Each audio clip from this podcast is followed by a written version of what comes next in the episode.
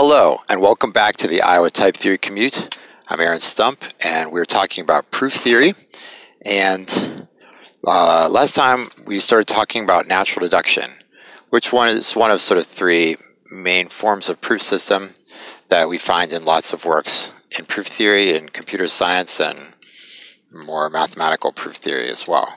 Uh, and so, uh, in natural deduction, as I was saying last time, we have introduction and elimination rules for every logical connective. So the introduction rules say how you can prove something that starts with that connective, and the elimination rules say if you have a if you know you know if you have a proof uh, of a formula that starts with that connective, then what can you do with it? How do you kind of get to use that information? And so the you know, like really simple example was for and for conjunction. If you have two proofs of two facts, like F1 and F2, let's say, then an introduction says, okay, I can you can glue those two proofs together to get a proof of F1 and F2, like that actual formula F1 and F2. It can be confusing, um, you know, when you're talking about this sort of stuff to keep straight what's your metalogical construct and what's your logical construct. And I've emphasized this the past couple times. And you know, notationally, if you're writing this out on paper or something, it's or, or heaven forbid you were doing it in a proof assistant or a computer proof system, um, then, then, it would be pretty clear. When you're speaking, it can be a little hard to say. I've got, I've got a, you know, you just have to make sure you understand. I'm saying I have proofs. I have two proofs. One proof is a proof of F1. Another proof is a proof of F2. Now I glue those together and I get a new proof of this of this single formula F1 and F2. I hope that's pretty clear. So that's okay. So and introduction. Oh man, that's a that's a good, nice, easy proof rule. I don't not aware of a lot of work casting like grave doubts or you know complexifying and introduction. oh, if you know of one, that'd be that'd be fun. Share it with me. Um, uh, you know, and, and elimination, same kind of deal. If you somehow know you have a proof, I keep saying no, but let's say you have a proof of F1 and F2, then what are you allowed to do with it? You're allowed to project out F1 or F2. So that is, you have a proof, a derivation tree that you've written, a proof expression, whatever it is, a, some, a proof. And if you um, if it proves F1 and F2, then one thing you can do is perform an AND elimination inference to get a proof of F1. And there's a different inference you can perform, and elim- a second AND elimination 2 inference that will give you a proof of F2. And under the, you know, I hope you've been able to follow my talking through that. Under the Curry Howard isomorphism, which we've spoken about before in the podcast, and introduction is just pairing. I've got two proofs and I just make a pair of them. And in eliminations are projections, like getting the components of a pair. You had a pair of proofs and you know you can do dot one to get the first proof out or you do dot two to get the second proof out or first and second or whatever your functions are you like to use to project out the pieces of a pair so, um, okay, so that's and. And uh, implication is, um, well, implication is kind of a, you know, is probably the deepest one in some sense. Definitely when we get into, if we're thinking about intuitionistic logic, um, and for classical logic, for classical proof theory, people usually use the same introduction and elimination rules for implication that they do in intuitionistic logic, but then there's some other features of the of the proof system that makes it classical instead of constructive. So, but so okay, so either way, for classical or intuitionistic logic, the rule that's usually used in natural deduction is if you're trying to prove F1 implies F2, then I mean intuitively we want to assume F1 and then try to prove F2 under that assumption. Okay, and there's sort of like different, some little different wrinkles, even as far as just natural deduction, for how you want to kind of formalize this idea that I'm going to assume F1. It means like somewhere in my proof, but just this piece of that proof, like this part which is sort of governed, sort of local to this, um, doing this implication introduction. I'm trying to introduce the implication F1 implies F2. And just in that sub derivation, I'm allowed to make use of F1 as if it was already proved.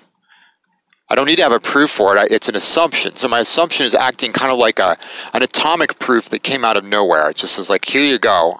This is proved. Okay. And as I said, there's in proof theory, there's different ways to sort of formulate this.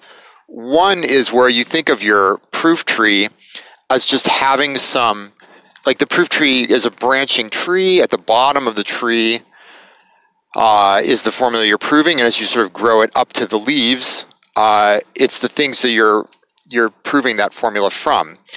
And uh, one way to formalize this sort of like idea of, of assuming a formula is just say, oh, you could be growing that proof tree up, and at some places in, at the end of your proof tree, you know, usually our proof tree branches are going to end with axioms, you know. Um, uh, but one way you could formalize this uh, um, implication or deduction rule is to say your proof tree is allowed to end just in formulas that are just sitting there, um, which aren't proved from anything, as long as then when you come to the implication introduction rule, you know, your uh, those formulas that are just sitting there not proving anything are the ones that are being introduced by your implication.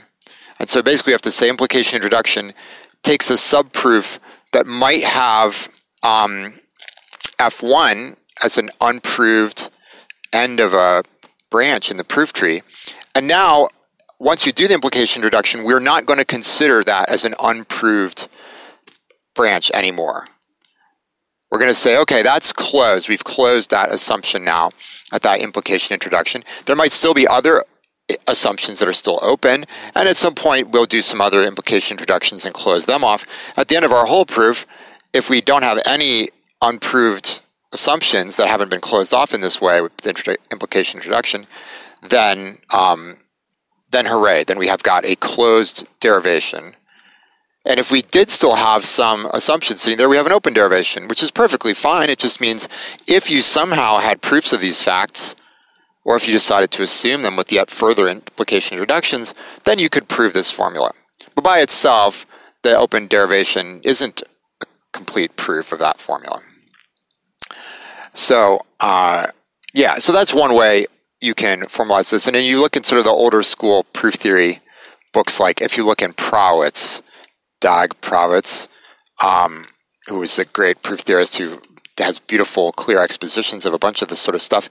I think he has a, oh man, I'm sorry, I'm putting myself on the spot here.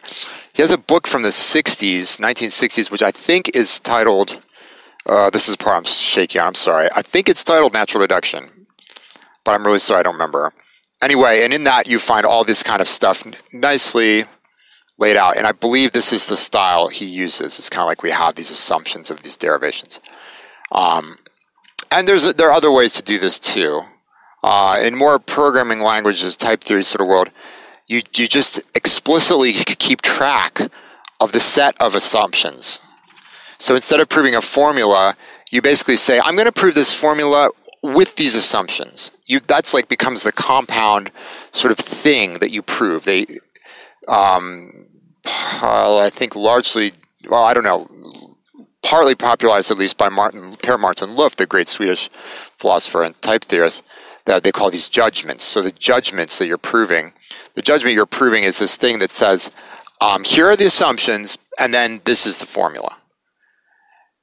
And so if you have this kind of compound judgment as, as what you're deducing with your inference rules, then uh, then implication introduction is nice and easy to express. It basically just it says the same thing I was saying out loud for the kind of um, open derivations view of things, but it's a little more it's notationally simpler to deal with because you basically just say, well, implication reduction says if you want to prove an implication under some set of assumptions gamma, then you just if you want to prove f1 implies f2, then just add F1 to your gamma and prove F2.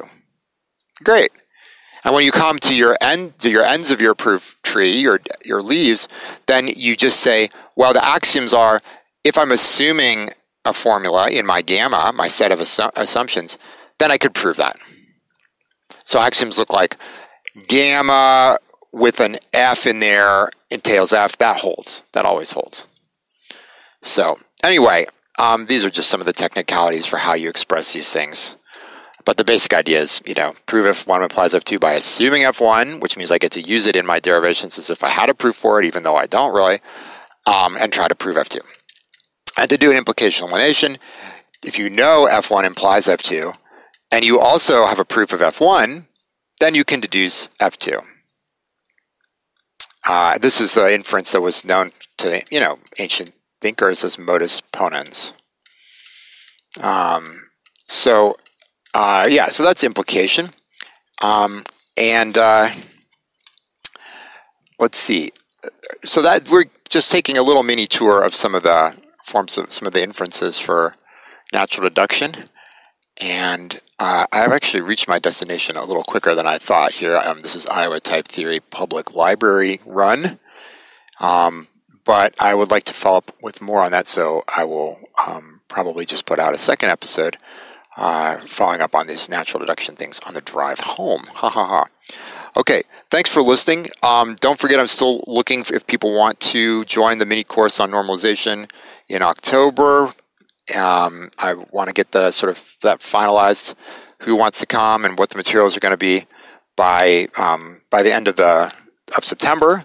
So think about it, and you know if you have any doubts, send me an email, uh, and we I can you know talk to you about it. And it's hopefully be a very low key, friendly experience, nothing scary.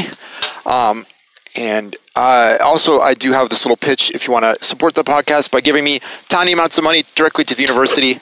Um, that'd be nice. And it's more for kind of people here to realize that I'm doing a podcast and that people like it. So um, I hope you like it. All right. Anyway, I hope you're well wherever you are. Thanks for listening.